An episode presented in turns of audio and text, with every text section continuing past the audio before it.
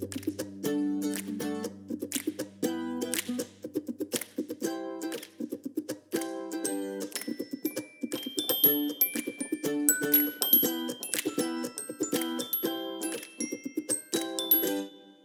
this is Kate. Welcome to Two Pastors Take a Walk and Make a Podcast. This is Yolando, and as always, we're talking about what is astonishing us, what we're thinking about, and what we're preaching. And so we did not take a walk today because We did not. Yolando has a sick kid, so we are on Zoom, and it's possible we will never take a walk together again. Wait, what? Possible. It's possible. Because I just feel like we need to do the most important thing first, right? I just got, I just got it. I got what you meant. I I was like, what do you mean? Are you moving? Are you is something happening? We're ending it now. Um, no, we should do. I mean, I can't decide if we should do the big reveal now or like work. Like, no, we should do it now because I'm not going to be You able. you brought it up, and so yeah, I got to do Yeah. it now. Well, I have So- mine written on a piece of paper. I have mine written down too. okay, all right, let's let's do it. Um, but but but wait, people might not know what the heck we're talking about. That's true. So um, we have for these past couple of weeks both been in our churches um, preaching a worship series on the spiritual practice of giving thanks.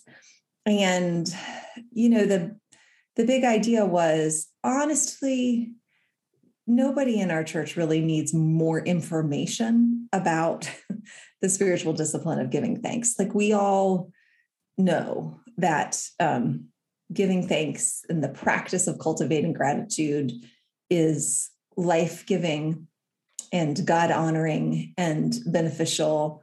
And I mean, even even the secular culture has has um, you know all- all ratified that truth. So it, this it's not new news for anyone. And so while we did obviously we're preachers so we preached um, but we really wanted the month to be about creating um, a culture where giving thanks wasn't just something that people nodded their head and agreed to and thought i should do this more but that really people um, practiced it embodied it. And so we built some time into worship in both of our uh, congregations so that you know there would be a word and there would be the preaching moment and then people would write down in that moment begin to give thanks. And we encouraged people to submit their lists of things they were thanking god for to um, the congregations.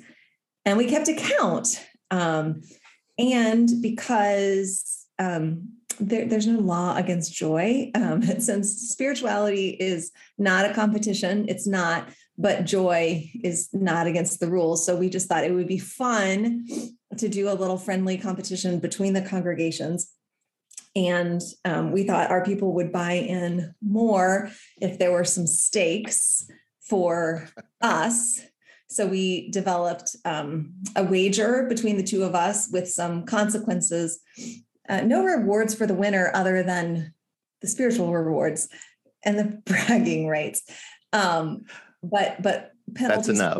so so do you want to explain what those penalties were Yes. Um, if the saints at Derita Church had more items of gratitude, than Kate has to watch all of the Star Wars movies and give a theological analysis uh, during the podcast, which would just be uh, butter, just so I really should clarify this before, but we're talking like classic canon, like not all the like No, no, yeah, fiction just- like just- Han Solo. No, just the like classic canon. them, The- right? No, I, well, I was just thinking the the first three and the um, well, actually the first six movies. First six, awesome. Yeah. Okay. And if the Grove um, gives thanks more than Derita Prez, then Yolando has, Has to, to. begin running with me again, Again, which we stopped doing when I was pregnant with my third child, which is like six years ago.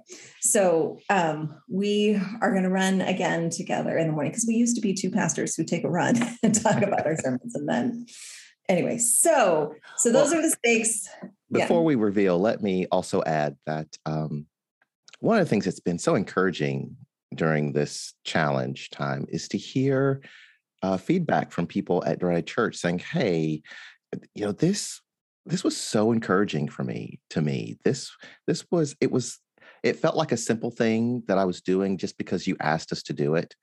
But I found the work of the Holy Spirit in it. I God met me in this practice, and win or lose, that's the point. That's the point of all of this. I have a really bad feeling about this because nobody said that to me at the Grove. Clearly, clearly you maybe did a better job. Um, okay. So we've written it down on a piece of paper so that we can reveal it at the same time. And um, so here, so here, here clearly, go. clearly we have a lot of trust in each other that we have to reveal at the same time. Oh gosh. Okay, ready? Yeah, I'm so um, nervous. All right. Three, one. two, one. Go. Oh, we lost. no. nervous. So by almost a thousand, you're 36, 31, we're 26, 78. Holy cow, I'm running. Oh, I'm, I'm running. So relieved. I'm so relieved. I'm running. I'm so relieved. I'm running. Oh. oh. oh, I really got nervous. You're talking about everyone. Oh, I'm really relieved. I mean, I think it's possible that we won the competition and you won the spiritual prize, but I don't care because I don't have to have Starbucks, so I'm taking it. Not Starbucks. Oh boy. Okay. So okay. Tell me, when do we start running? I mean, next week. Next time I see you. That's right, next Tuesday. Oh, I'm so relieved. I was really, really nervous. Um, oh. Um, that's really good news. Oh, okay. Um, so hmm. I, I'm, a, um, I'm a very competitive person with zero athletic skills, and so um, I have very few opportunities to compete, much less to win. So I'm a, I'm a bad loser and also a pretty bad winner. So I'm really trying to All exercise good. spiritual restraint. So I'll just say, um, I'd like to thank the saints at the Grove. and I'm really, really happy that we'll get to run together again. Um, that's just really exciting. And obviously, the point was all of the things that you said about, um, obviously, the point was spiritual growth. And so I'm really grateful that we're we're all winners. You're really so happy about winning. You just you're just tripping over yourself. I'm I'm I am mostly happy that I don't have to watch Star Wars. I'm not gonna lie. and I'm happy that we get to run again. And then thirdly, I'm happy that my congregation pulled out a W. So that that's exciting. That's exciting. Congratulations to the Saints at the Grove. We're all winners. We're all, We're winners. all winners. We're all winners. That's great. Um, well, so that was weird, um, a weird departure from our format because our format usually is what is astonishing you? What are you thinking about? And what are you preaching about? So, um, so what's astonishing you?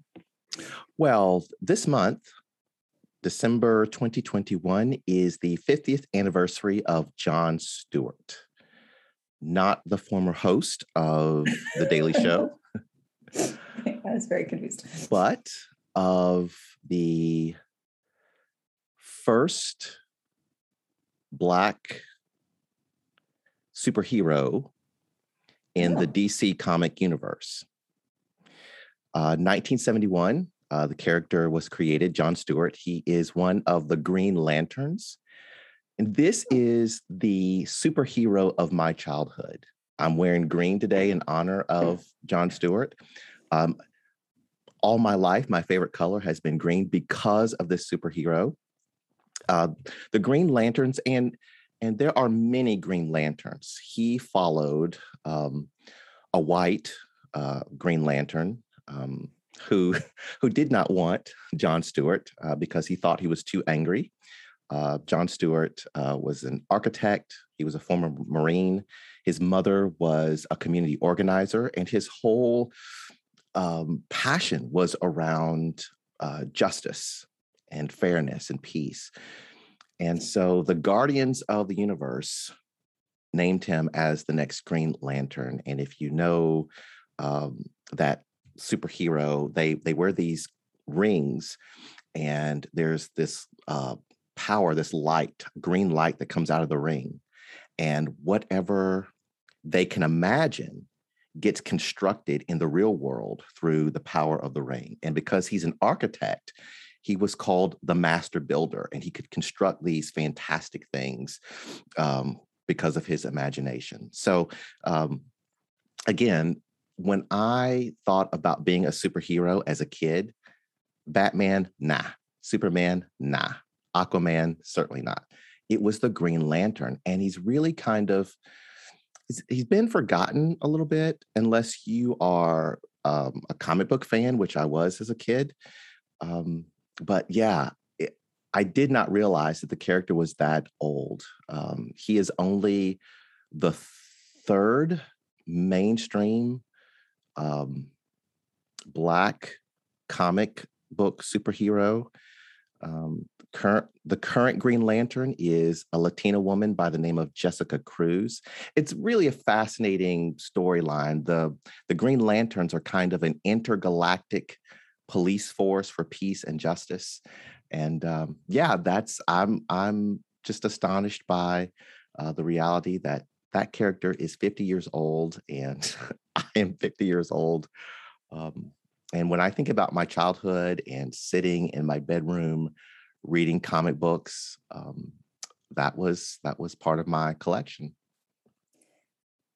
So there's really a war going on inside of me right now. I know it's quite nerdy.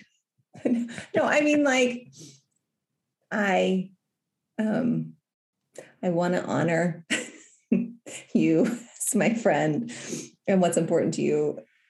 And so like I, am grateful that there was a story um, that gave you joy as a kid and inspired you and and made you feel seen and honored and that's great. I also sort of feel like this is a violation of the bet because we are not talking about star wars but now we're having yeah. an extended conversation about marvel. Is it marvel? But dc but that okay um well that's i'm i just i'm a little speechless so i'm i'm glad um, I'm glad to have this opportunity to agree with you that you're old, and I'm glad that your childhood um, included John Stewart. So, well, and again, it's a reminder that these kind of characters matter. Mm-hmm. Um, again, as a child, um, you're uh, an ethnic minority child. You're you're searching for characters, images that look like you. And for me, it was Green Lantern, and um, it meant a lot. That's great. Great. So, what's astonishing you? Uh, well, actually, um, so a, a, couple of weeks ago, I um, was able to write a letter or, or, a piece for the local paper around um, how we teach history to our kids, which I don't know if we've talked about on the podcast or not, but um, and normally after you write something you you get responses from people which is part of the um, part of the joy of it. Um, and really um, t- often people will write me to to thank me for speaking which i appreciate which is really encouraging. And then um, also i mean not i mean not a lot but like sometimes people will write or call tell you how much they didn't appreciate what you said. And um, I really have um, come to kind of authentically enjoy when people kind of write really um, personal attacks um, about things that I've written. Like it used, like it never I mean, I don't know. I've never had anyone write anything violent. So, mm. but you know, that just, you know, people sometimes will just tell you what they think of you because this is how you think. And I, and sometimes, you know, it's just, it just makes me laugh. Like when um, I think we played a, a voicemail on the podcast a couple weeks ago where someone was like, you know, I'm, I'm, I'm leaving this message for supposedly Pastor Kate. And I just so called, funny. Like so-called Pastor Kate. so-called Pastor Kate, supposedly, yeah. And so like now, I mean, like people at the church sometimes will call me PK. And then some people at the church that I shared that um, voicemail with will call me SPK. And we just think it's funny. it's just funny. Um, so normally um, I'll get feedback that is, um, you know, from folks who agree with me, and that's really encouraging. And I'll get feedback from folks who disagree with me. And um, I, you know, can kind of make me laugh, but rarely um, do I get feedback from someone who disagrees with me that actually, um, I don't know, like I, I can't categorize it. Like any, anyway, I got a letter, like an actual letter in the mail from someone um, who is, you know, connected to some people who are at the Grove who um, who wrote to give feedback about my piece, and I was really astonished by it um, because because it starts out um, it, they wrote it to the observer but they sent me a copy and it started out and said as a pastor and a preacher kate murphy is a gifted and learned interpreter of the bible. My wife and i rarely take an extended road trip without listening to at least one of her sermons in the car. Um, and i i thought oh this is a person who is writing to tell me that they agree with what i said. And i and and then he he goes on and I'll, I'll share them. You know he, he said her short article is entirely good and right as far as it goes. And then he goes on to say what he thinks are the problems with my argument. And i guess what really astonished me because it's just so rare it is just rare to encounter anyone who has an opposing understanding who begins from a posture of genuine respect and honor and mm-hmm. appreciation. And it was just such an interesting thing to read this letter. And I, and I mean, and I, I'll probably write him back and just say, like, I, I never had that experience. And that's not a like a whoa, po- poor me thing. Cause I'm not, you know, there are people who really have to deal with, um, you know terrible things that that uh, come to them as a response of their public life and i'm not one of those people. Um, but of all the people who have ever taken the time to reach out to me in response to what i've written and to sort of say i see it differently it's just so amazing um, that no one i mean just as a rhetorical strategy i'm much more likely to actually listen to what you're saying when it starts from a position of like i see you and i acknowledge who you are in the world as opposed to supposedly pastor kate right? And so i guess i just thought i was really um you know not not persuaded by his argument although interested in having a conversation with him about why i see things the way that i do and and and why he sees it the way that he does but I, I guess I was just more astonishing at like how often I encounter other people's views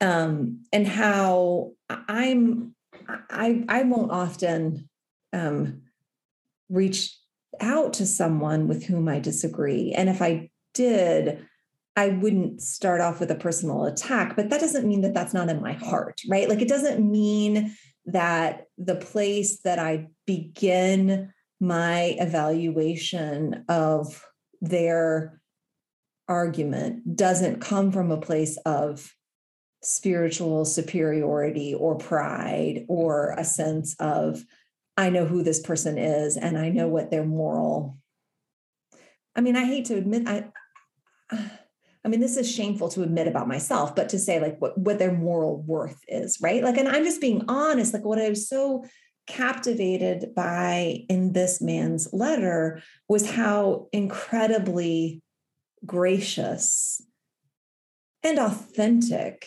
he was in the posture he assumed in having the conversation. And it really made me think the fact that I'm astonished by this, it's not an indictment on these kids today. It's an indictment on myself. Like how how if i'm honest um it just wouldn't occur to me um to to reach out from from that place. And so i'm i'm really moved um again like i think we we are um we are listening to different people and we are encountering um, you know, carrying different people's perspectives with us when we encounter the issue of how you teach history in school. Um, but but but I just am really um, so I'm less persuaded by his argument, but I'm really humbled and inspired and astonished in the in the very best way um, by the way that he's modeling for me how we are called to walk as salt and light in the world. And it's just, I mean, as Jesus says, like if you can be good to the people who are good to you, if you can be kind and honoring of the people who agree with you, like, so what? Because anybody can be that. But if you can, you know bless those who curse you if you can reach out to someone who who is saying something that you really think is wrong and say i see you and i value who you are and this is how i see that differently you know that models the spirit of jesus. I mean that is that is an evidence that's fruit of the holy spirit. And i think so often because the church has been so um, malformed by the culture wars we tend to see somebody having right belief as evidence of their um, following Jesus. Right. And, and just to sort of say, like, well, if you think about this or that issue rightly, then that means you are standing in line with Jesus. But the reality is it's it's behavior, it's the way you walk your beliefs that really um, you, you know that that's the spiritual fruit right and and i think I, I say this a lot um, but this letter has really just challenged me to think about how I embody it and not just say it from the pulpit, but like if we have truth, it's because the Holy Spirit has revealed it to us, right? Like it is pure grace. It is it, it, it like having truth. I mean, I don't know, this might be an extreme statement, but like I don't think it is. I mean, to some extent, having truth is like having blue eyes, right? Like it's not that you are moral because of your eye color. And if I have truth, it's because the Holy Spirit has revealed it to me. It's because the Holy Spirit has, you know, brought um, brought people into my life, brought revelation into my life, given me the grace to repent of play. You know, it's just, and I think so often we carry truth into the world as if it's a moral achievement or as if it's a testimony of moral worth. And we turn truth, which should be a gift, into a weapon and we use it to like bludgeon people or build walls between us and other people instead of saying, like, no, if I have this truth, it's not to separate me from you, it's to share it with God's creation and to draw people into the community. And so I'm not saying and then I'll shut up. Like, I'm not saying all truth is relative. I'm not saying that. Like, obviously, a, lot of what we are working out in the church right now is ways that the body of Christ has been complicit with evil and injustice in the world, right? So it's not a matter of like, well, you believed in segregation and I didn't, and potato patata. Like, no. I mean, there are um, there there are values that are of God and values that are anti-Christ, right? And so it's not about all truth being relative, but it is about saying if I have a truth, um, especially a hard truth, um, it, it's not meant for me to then go and and retreat into my holy enclave and throw bombs at people on the outside. It's meant to be carried out into into the world to be to be seeds and to be forming relationships with people to say i'm not in relationship with you. I'm not walking in love with you because what you agree what you think is palatable to me. I'm walking in relationship with you because this is the way that my lord called me to walk in relationship with everybody. And i think maybe the problem is and then i really will shut up like we all like we study the prophets and the prophets used very strong language and often did. You know you have amos you know talking about the fat cows of bashan and i mean like the prophets did use a lot of really exaggerated um but caustic words to to call people to repentance and life right? Um but we're not called to be prophets. Um we're well, called to be little christs. And so I don't know. Go. And I would add that the prophets are speaking to the people within their own community. Mm-hmm. And so that's a different kind of um, relationship. Um, if the prophets were speaking to, I mean, the prophets reserved their hardest language for the people of Israel, their own Right. people, their own tribe, right? Not for the others out there, but for their own people. And I think that's the difference. We reserve our harshest language not Yeah. for the people who are um, in our in our group, but for those out there. Uh, Yeah, and I also think like this is partly what Jesus is saying when John, you know, lots of us have just heard about John in our communities. Like John roars onto the scene, John the Baptist, and says, you know, you brood of vipers, who warned you to Mhm. wrath from the flee to flee from the wrath that is coming, and you know, sell your second coat and do, you know, do all this stuff. And and Jesus says, you know, John, there is just no one greater, no man born of woman is greater than John, and he's the least in the kingdom of God. And so I think like and then John himself later on says, like, I have to become less and less so that he can become more and more. And John himself says, you know, Jesus is so utterly different than who he anticipated Jesus to be. Like he, well, clearly, I think John anticipated Jesus to be a more intense and perfect version of himself than of John. So John thought, well, Jesus is going to be like me, but to the nth degree, like a more powerful version of me. And so when Jesus shows up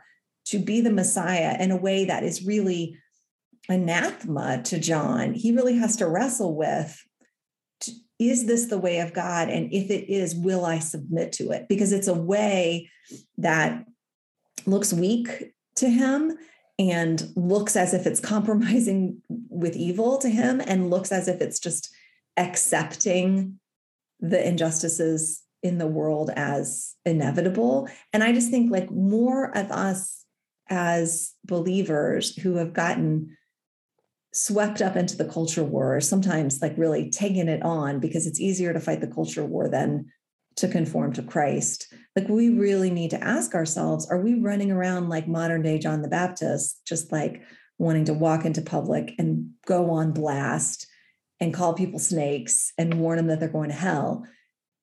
Or are we going to, you know, be like latter day John the Baptist, which says, not my way, but your way. And I'm, my natural inclinations are going to have to be, um, even those are going to have to be submitted. My righteousness is just not the righteousness of the kingdom of God. Um, and I, anyway, I, what else were you going to say? Well, just to add to what you've just said, I'm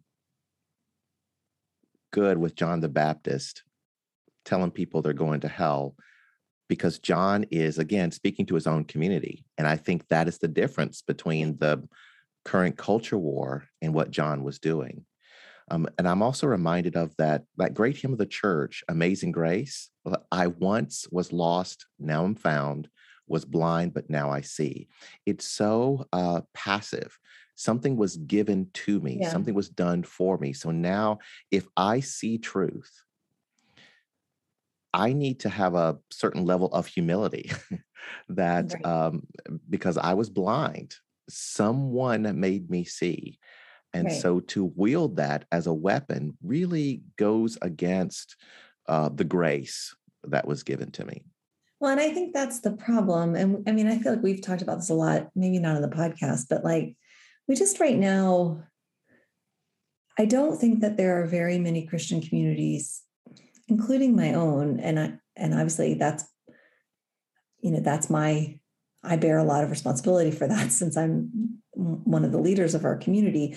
But I don't think there are a lot of Christian communities that really celebrate and honor repentance as a holy uh, thing. A- And, so we don't, we have again sort of modeled our understanding of faith through the lens of the culture. And so what we're trying to do all the time is use our faith to justify ourselves. And the story we're trying to tell is Jesus, that I am righteous and Jesus is my Lord, as opposed to the, the posture of scripture, which is I'm not righteous, but Jesus is my Lord, and I am righteous in Christ and in Christ alone. And I think, you know, that that swap would change everything because if we we encounter people from a real posture of like no i'm i you know, you can be a wretch like me. I have no pride in my own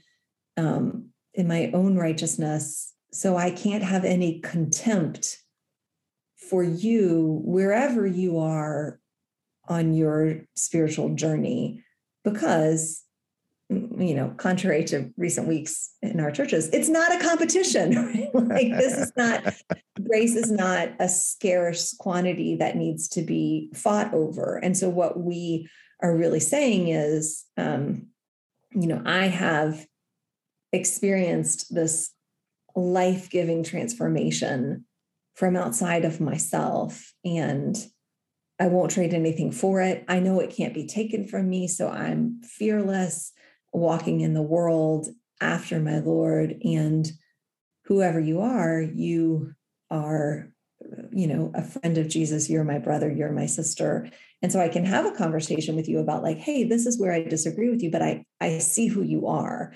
Um, and I I just um, you know, that just goes full circle to that letter, which I mean, I just just really schooled me in how a mature follower of Jesus engages with a brother or sister about something that matters from a posture of um, fullness and acceptance in Christ. Well, and I would also add um, an understanding, a trust in uh, the sovereignty of God. Mm-hmm. Um, I, along with many other African Americans last week, when um, the Ahmaud Arbery case was being decided, we're like, we we know how this has gone many times. Mm-hmm. So either way, we we will be okay because we trust in a justice that is higher. Um, doesn't mean we don't engage in struggle, doesn't mean we don't mm-hmm. tell truth. What that means is that we engage with a certain spirit. We engage um, without panic, without bitterness, yet we, we tell the truth.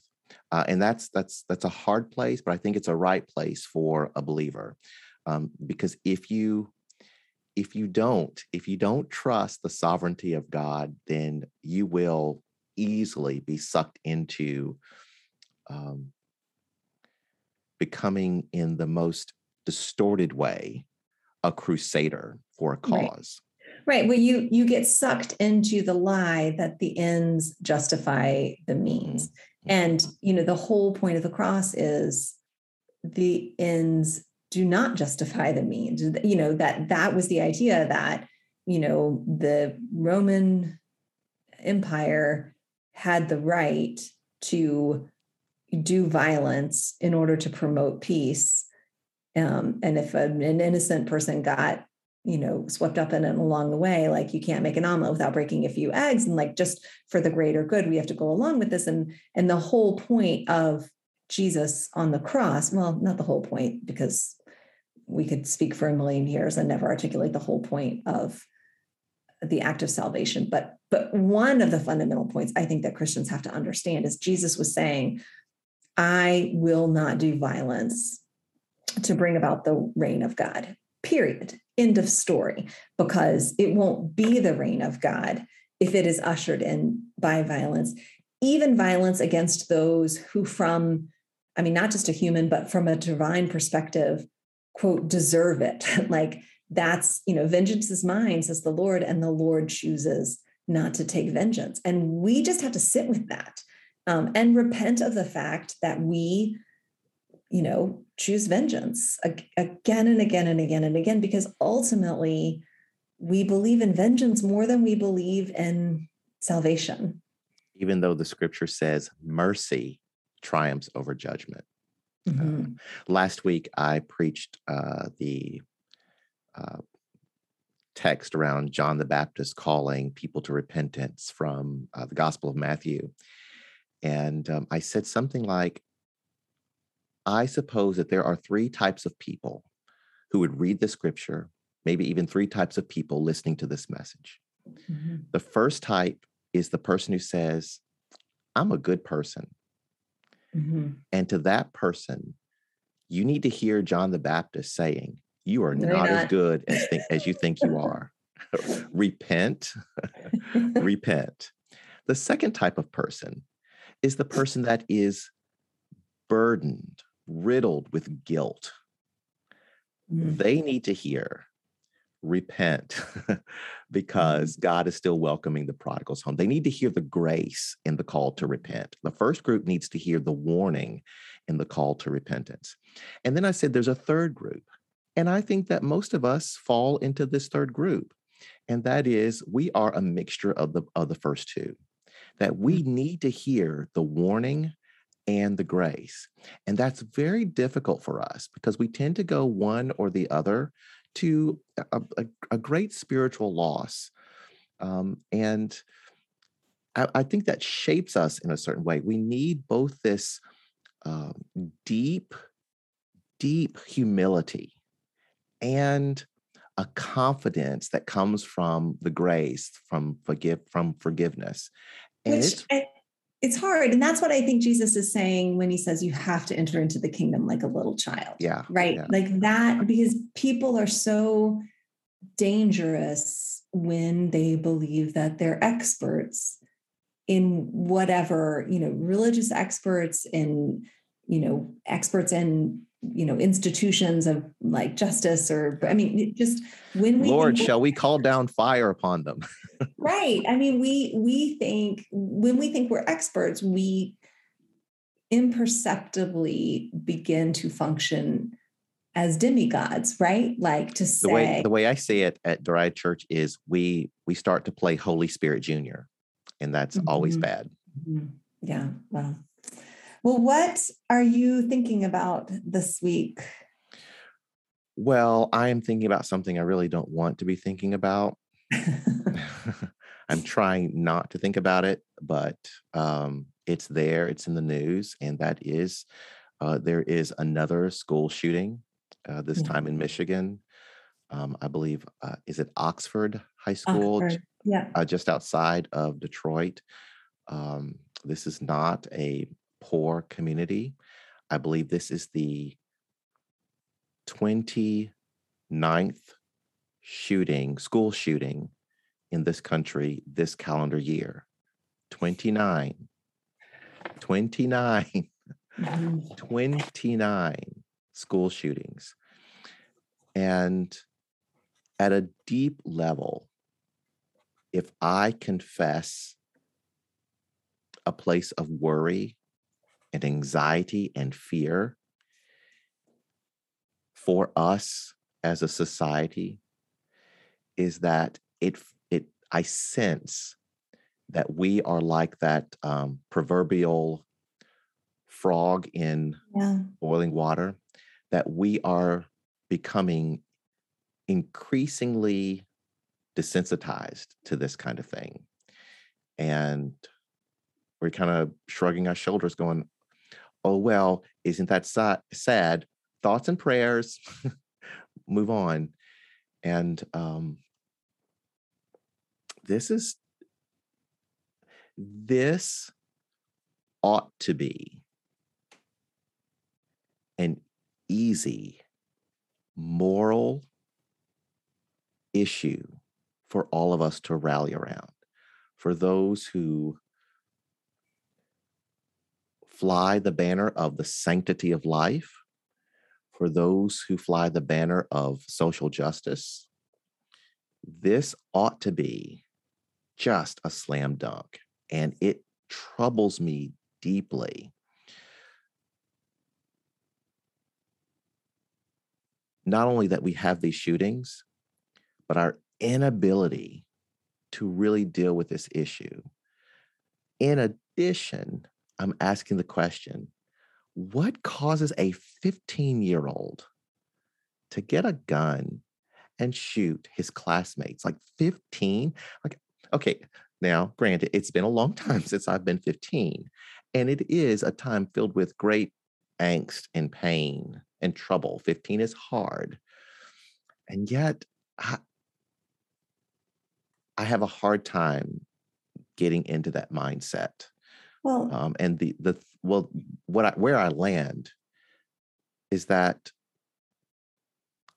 it's not about anger or bitterness, but it's about hopelessness. I mean, that's the only Mhm. way I can see someone being in that kind of mindset that you have to come to the very end of any kind of hope. And so this seems like a viable option. I have three things to say. First is, You're Like- a good Presbyterian preacher. Three points. okay, that Mm. doesn't sound like a compliment to me, but okay. Um, I mean, the first thing is like, this is just how toxic our culture is. And I think, I mean, I think you're right, the frog in the pot, like we're so used to it that we don't even see how poisonous and malformed and toxic and radioactive it is. And when a 15 year old child rises up and does this, what we see is, you know, this is the culture that has formed him. And I, I, you know, that hopelessness. I just remember being in um, Bethlehem years, 15 years ago, 16 years ago, actually with the Presbyterian Peacemaking Mm, Foundation, and we were listening to someone, I can't even remember, um, but a leader within the Palestinian Arab community. And he was talking about young people in his community and people, I mean, not anyone in our group, but would often say, like, don't they, if they engage in acts of violence, if they engage in suicide campaigns, um, you know, don't they fear life after death? I mean, don't they, don't they fear a judgment or they, you know, and and he was saying, you know, the problem is not that our kids don't believe in life after death. They they do believe in life after death. What they don't believe in is life before death. Mm. Like they don't Mm. believe in the goodness of that that there will be goodness for them mhm. in this life before they die. And like thinking about that young man, what I he doesn't he did not believe in life he did not believe in life. He believed in death. Like that's what he believed in. And i mean and you know not i mean not i because i'm also thinking a lot like one of my daughters is supposed to walk in a christmas parade this weekend and i just you know just thinking about the other man who drove his car and mowed down a bunch of pedestrians and people weeks before in wisconsin like they're just that is how utterly sick and toxic our culture is that we we promote violence in our entertainment in our justice system in our you know political dialogue. We just again and again in a million ways say that violence is an answer. And so we then throw up our hand and think like how could someone believe in violence growing up in america? I mean how could you not believe in violence growing up in this culture. Our heroes are violent, our spiritual leaders, so many of them support violence, and our political leaders support violence. Like we are a country that loves violence, and we think that people who talk about peace are, well, I was going to say a word that I won't say, but we just don't. We think that those people are milk toast, weak nobodies.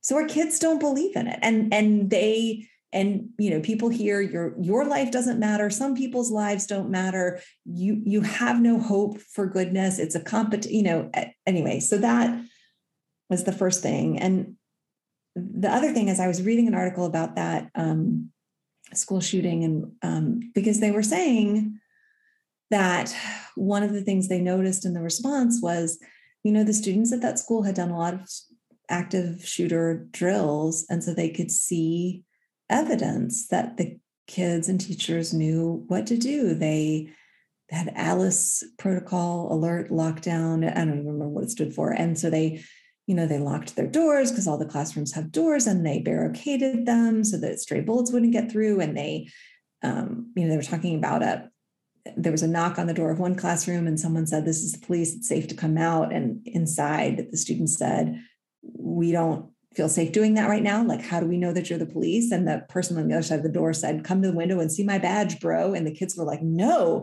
bro, a police officer wouldn't say bro. And they went out the window. Now, it turns out it was a police officer, but like that was the depth of their training. Um, and and so then they were talking to a security expert about that in the article and the security expert was saying like yes it's good that they had the training um, it's good that the schools are investing in some things like door locks those can make a difference.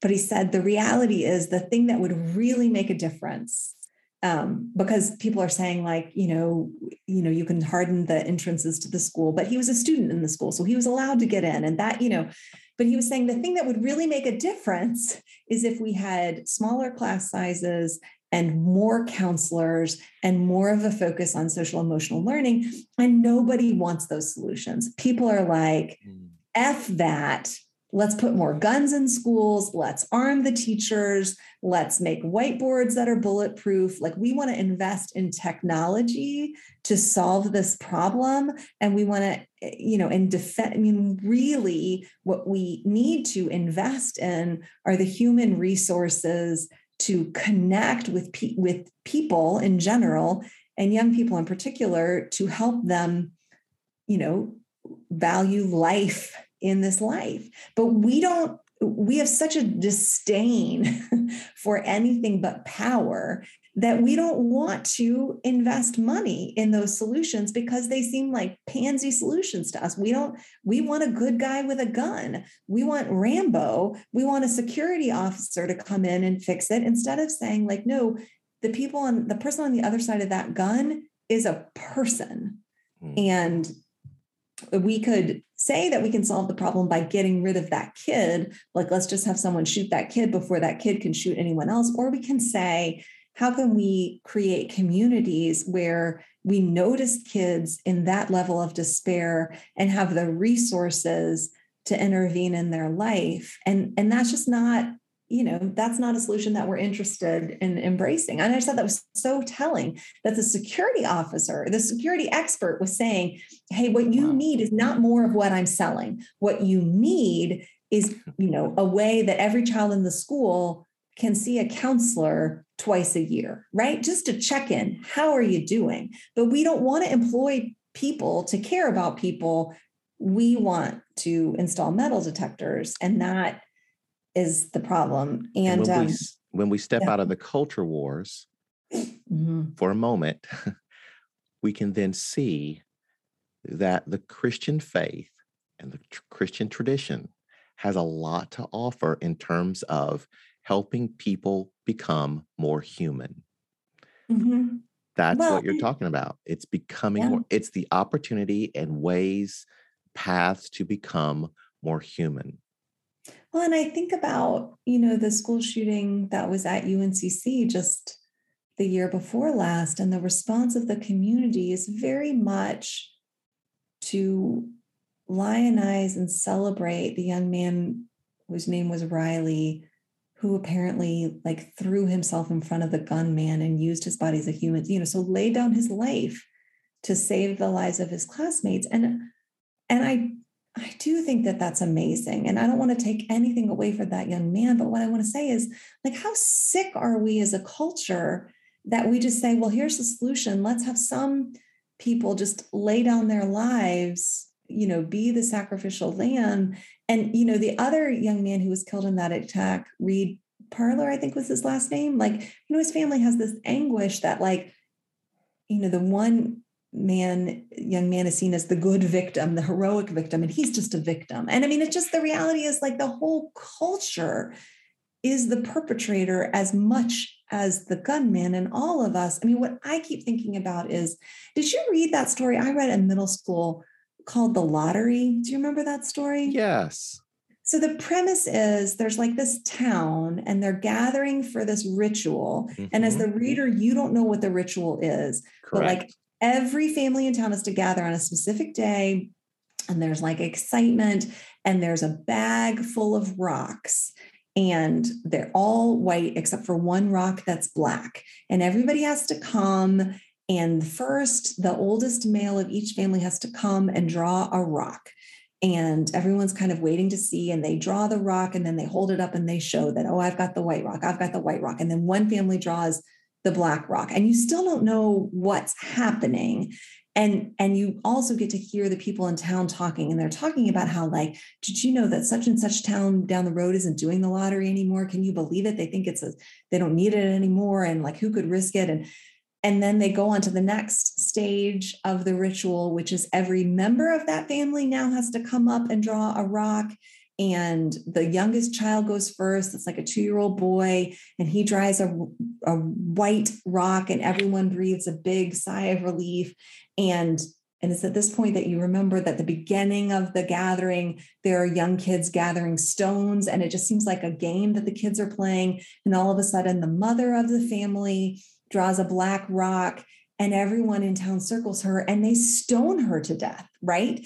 And it's this this and, and you don't see it's coming and it's horrific. And obviously all these years later I, i'm still thinking about it. And it's this idea of like this town had come to accept as violence as an inevitable and normal reasonable price to pay for peace, security, and safety of the whole community. So the mm. idea was they would do this lottery every year, and one person would die at the hands of the town, and then everyone else would get to live safely for the year. And I just feel like we as a culture are just drawing that effing lottery every day with our kids, right? It's just this idea that like we all need our guns and we can't take them away. And so a certain amount of kids are just going to have to die every day in order for the whole country to be safe because we need our guns. And the idea that we can't just look at this and say, we don't have to live this way. We're choosing to live this way because we think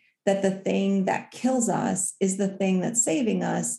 And, you know, we said it before that, like, for a whole church that is fighting about what it means to be pro life, like, it's unthinkable for a group of Christians to picket a, a gun range like we we think it's perfectly fine for people to go to a gun range and practice killing other humans with paper um, we just think it's a good american and some of us think that it's even a manifestation of our christian values that you know we're going to be ready to kill people for jesus. And anybody who says you know jesus is a man of peace you get told like well you're just not realistic. You just are naive. You're just um, depending on other people to do for you what you won't do for yourself. And I mean, we just have to ask hard questions about do we really believe that the way of Jesus is the way of salvation? Or are we just putting a Jesus mascot on our American ideology? And it seems like the latter. I mean, we're not a Christian nation for a million reasons. so, what are you thinking about? Well, I ironically gave myself a perfect segue unintentionally.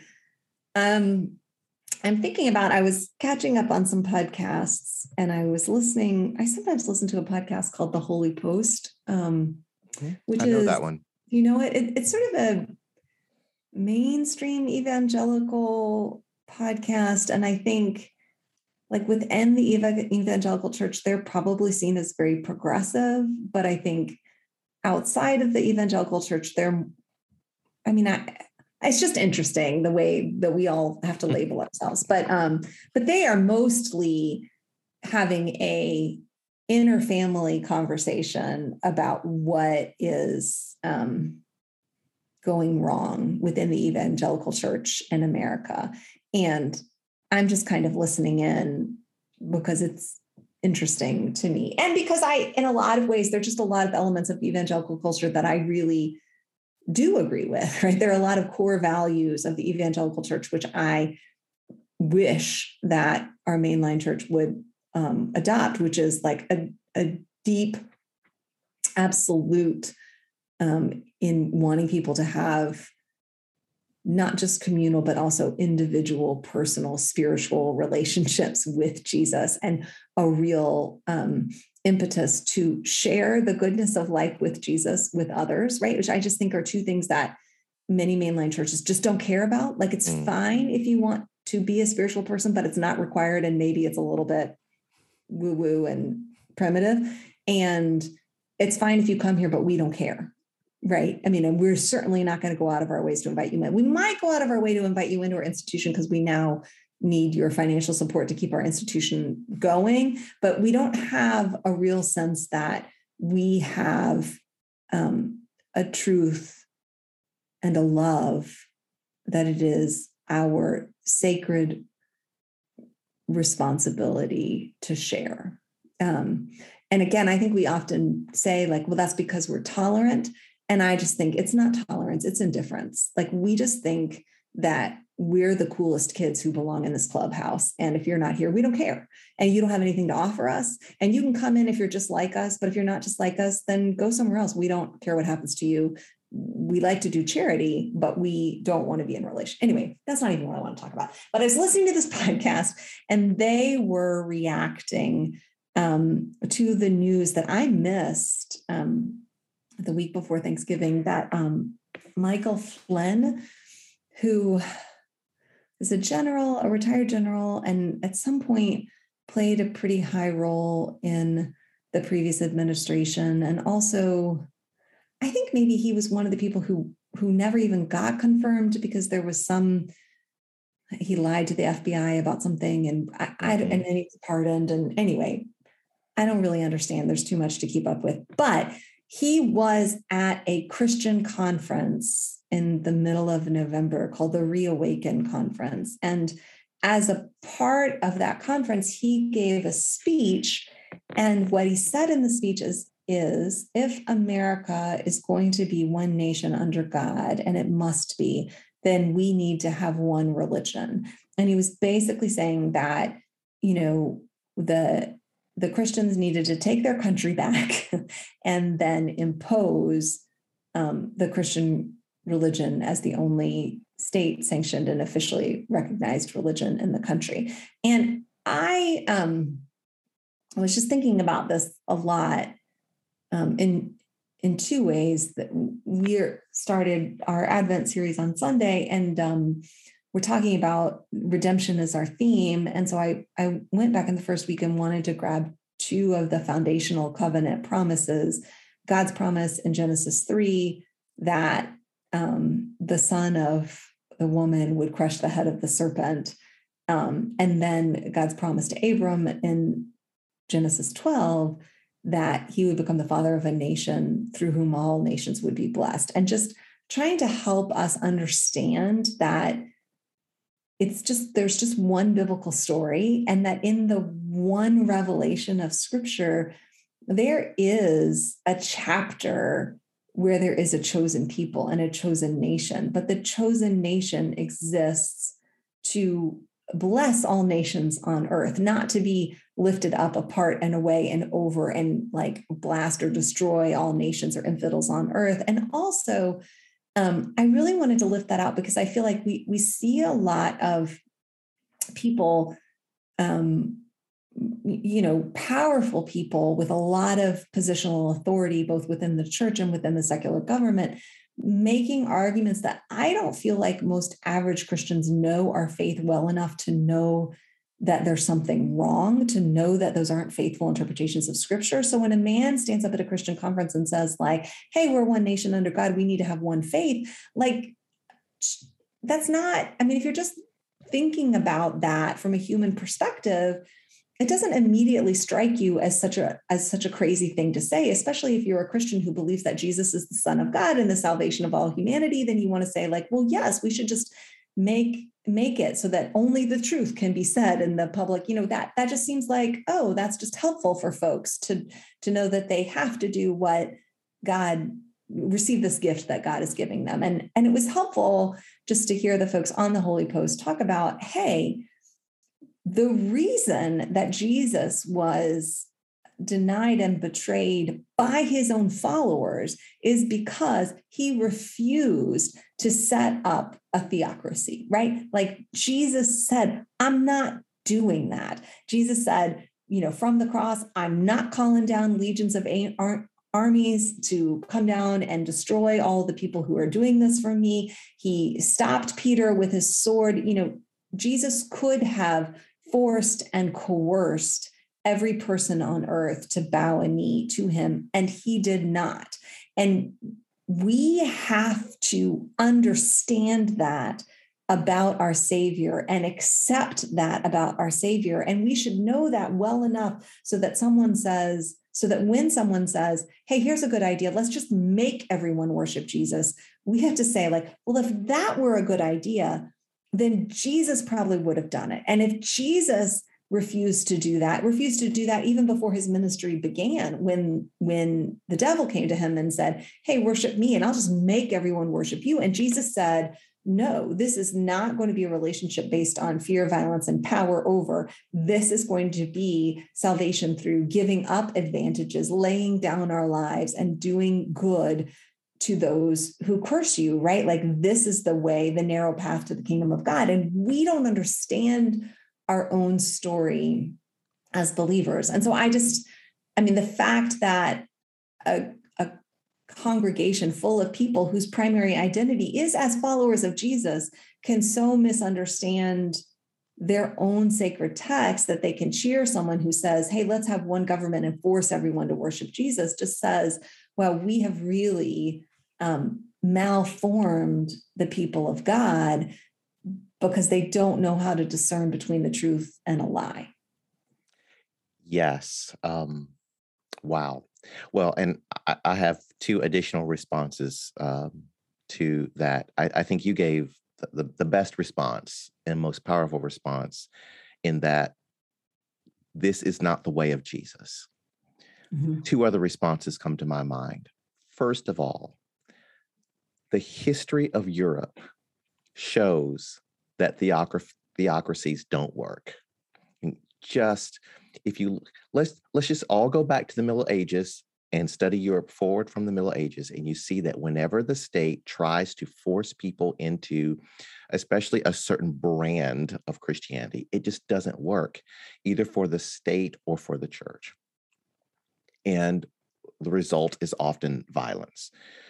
Um, two, I mean, those who are um, coming from a charismatic Pentecostal kind of context should should immediately have a red flag going off because those people are clearly taught that one of the things the antichrist is going to do is advocate for like one one religion force everybody to be in this one system. That, that's that's empire thinking.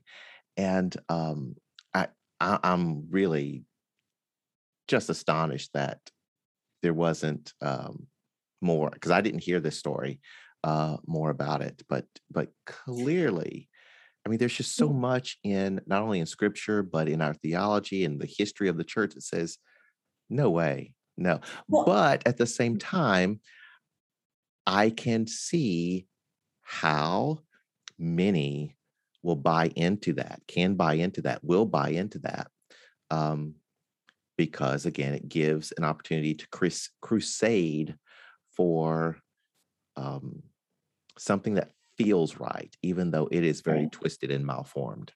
Well, and I mean, just the fact, I mean, you use the word crusade, and I oh, mean, I'm doing that very intentionally. Right. And I just, I mean, the other day, somebody in the church called me to say that their son was playing in a basketball game at a local Christian school by me, and and their mascot is the Crusaders. And I think like just the fact that Christian communities continue to purposefully, I you know identify a Crusader as someone to be emulated. So someone who will buy a right fighter yes. Right like someone who will who will use violence to force people to have faith in jesus. And we don't even understand you know, and I think to your point about why aren't we hearing more about it? And obviously, like I heard about it on this Holy Post podcast. I saw it was the same gathering where the congregation was chanting, Let's go, Brandon, which we yeah. don't have time to unpack here. Yeah. And so I had heard that, but I hadn't heard specifically the comment that um, the general made. And and by the way, in when I was preaching about it, and I just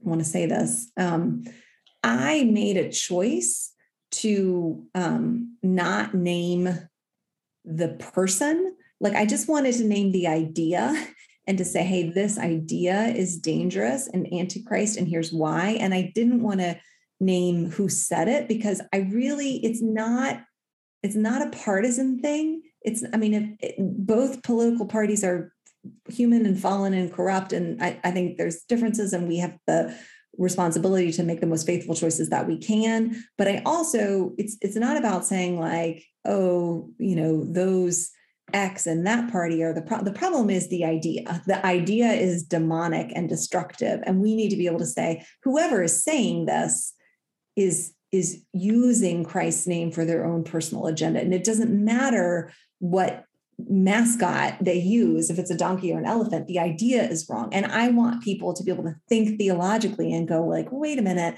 that just doesn't sound right and that doesn't sound safe or healthy. Um so i i but i that when i did start researching it like a lot of people were responding to it as um as political operatives so sort of saying like okay this is an agenda that was a silent agenda and now it's being explicitly um, articulated, or people were responding to it historically and sort of saying, like, well, you know, America was founded as an anti theocracy. Oh, no, it wasn't. They just didn't like the theocracy in Europe, but they were fine with the theocracy as long as it was their theocracy. And I was just saying, like, the, I, I mean, whatever, like, historians should talk about history and politicians should talk about politics or political pundits should talk about politics. But as faith leaders, we need to talk about the theology of what's happening there. That right? Like it's just, it's about having people who are mature enough to be able to recognize, hey, I know the story of Jesus.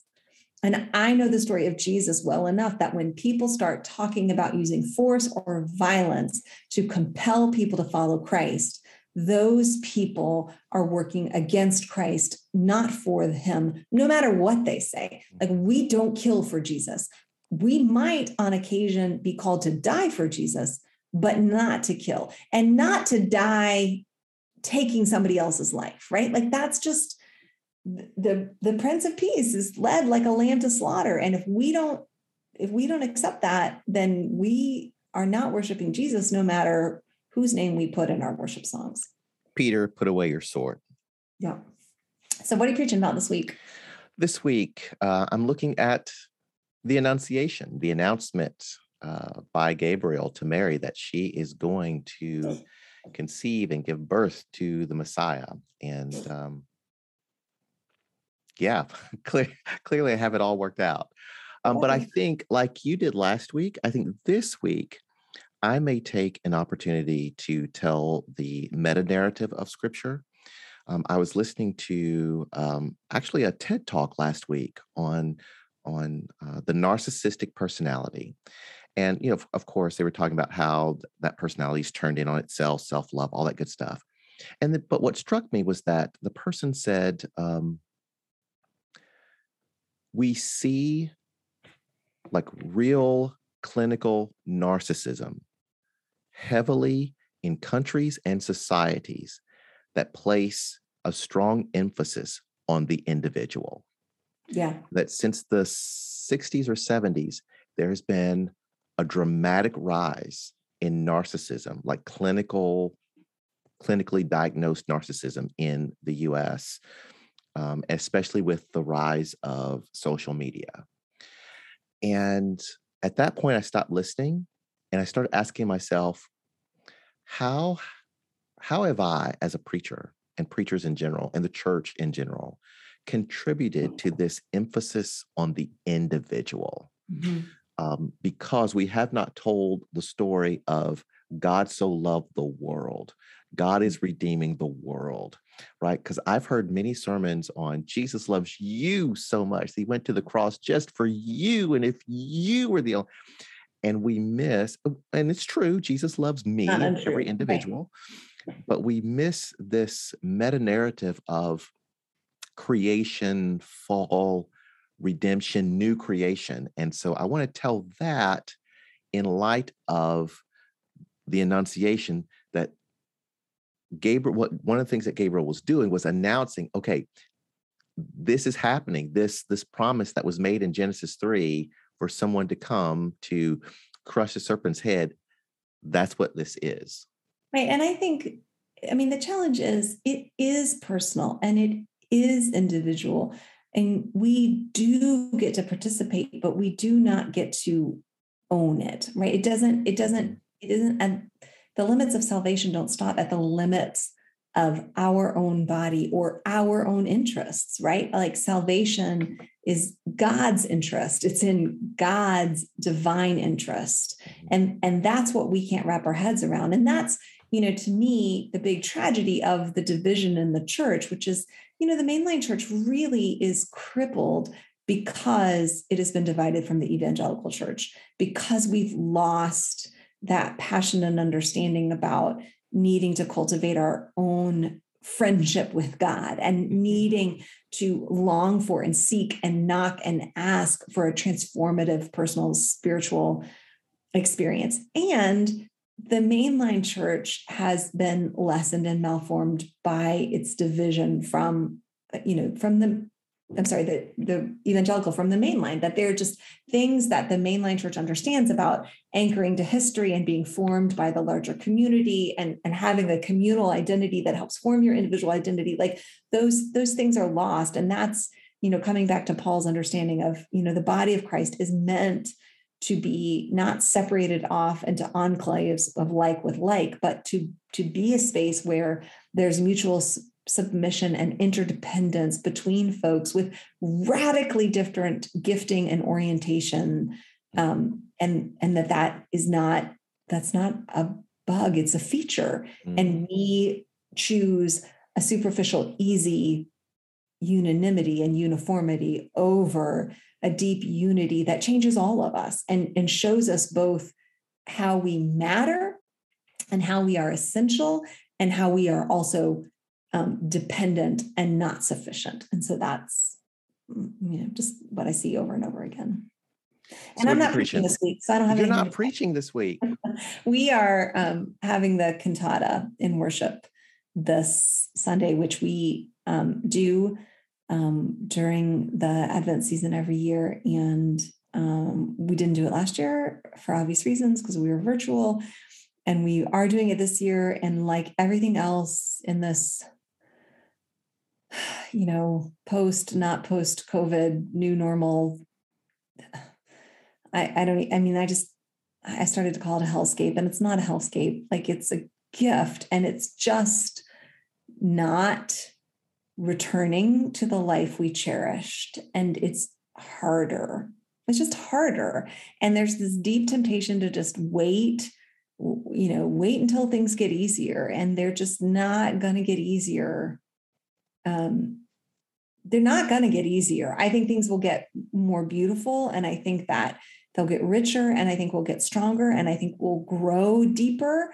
Um, but I don't think it's going to get easier. And so we're doing this cantata, and there are less folks who who felt like they could do it, and we're singing with masks, and it's just um, it's hard.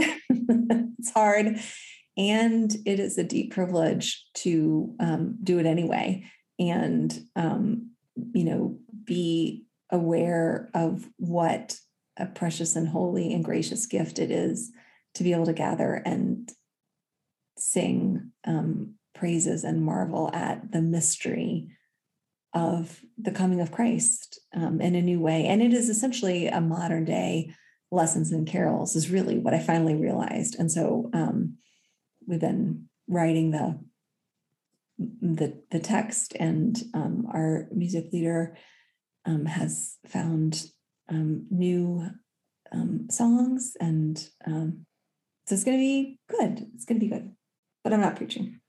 Hooray! Is it, is it going to be uh, live?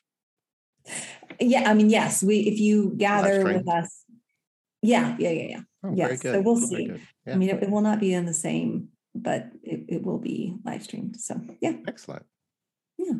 So anyway, so we've talked for forever. So thanks for listening. Um, and if you pray for me. I'm about to start running again.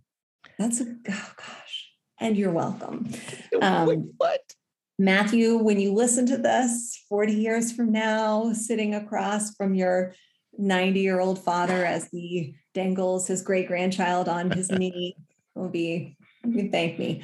Um, anyway, if you want to find out more about what's happening at Derita Pres, what God is doing there, you should go to their website, which is deritapres.org. You should worship with them on Sundays at 1030. You can check out their YouTube channel and get um, old sermons, recent sermons, and a whole worship series, actually, and their podcast, which will get you all of Yolando's messages, the back catalog, the deep cuts uh, on the Podbean website, look for the Derita Church podcast. And if you want to know more about the Grove, you can go to our website, thegrovecharlotte.org.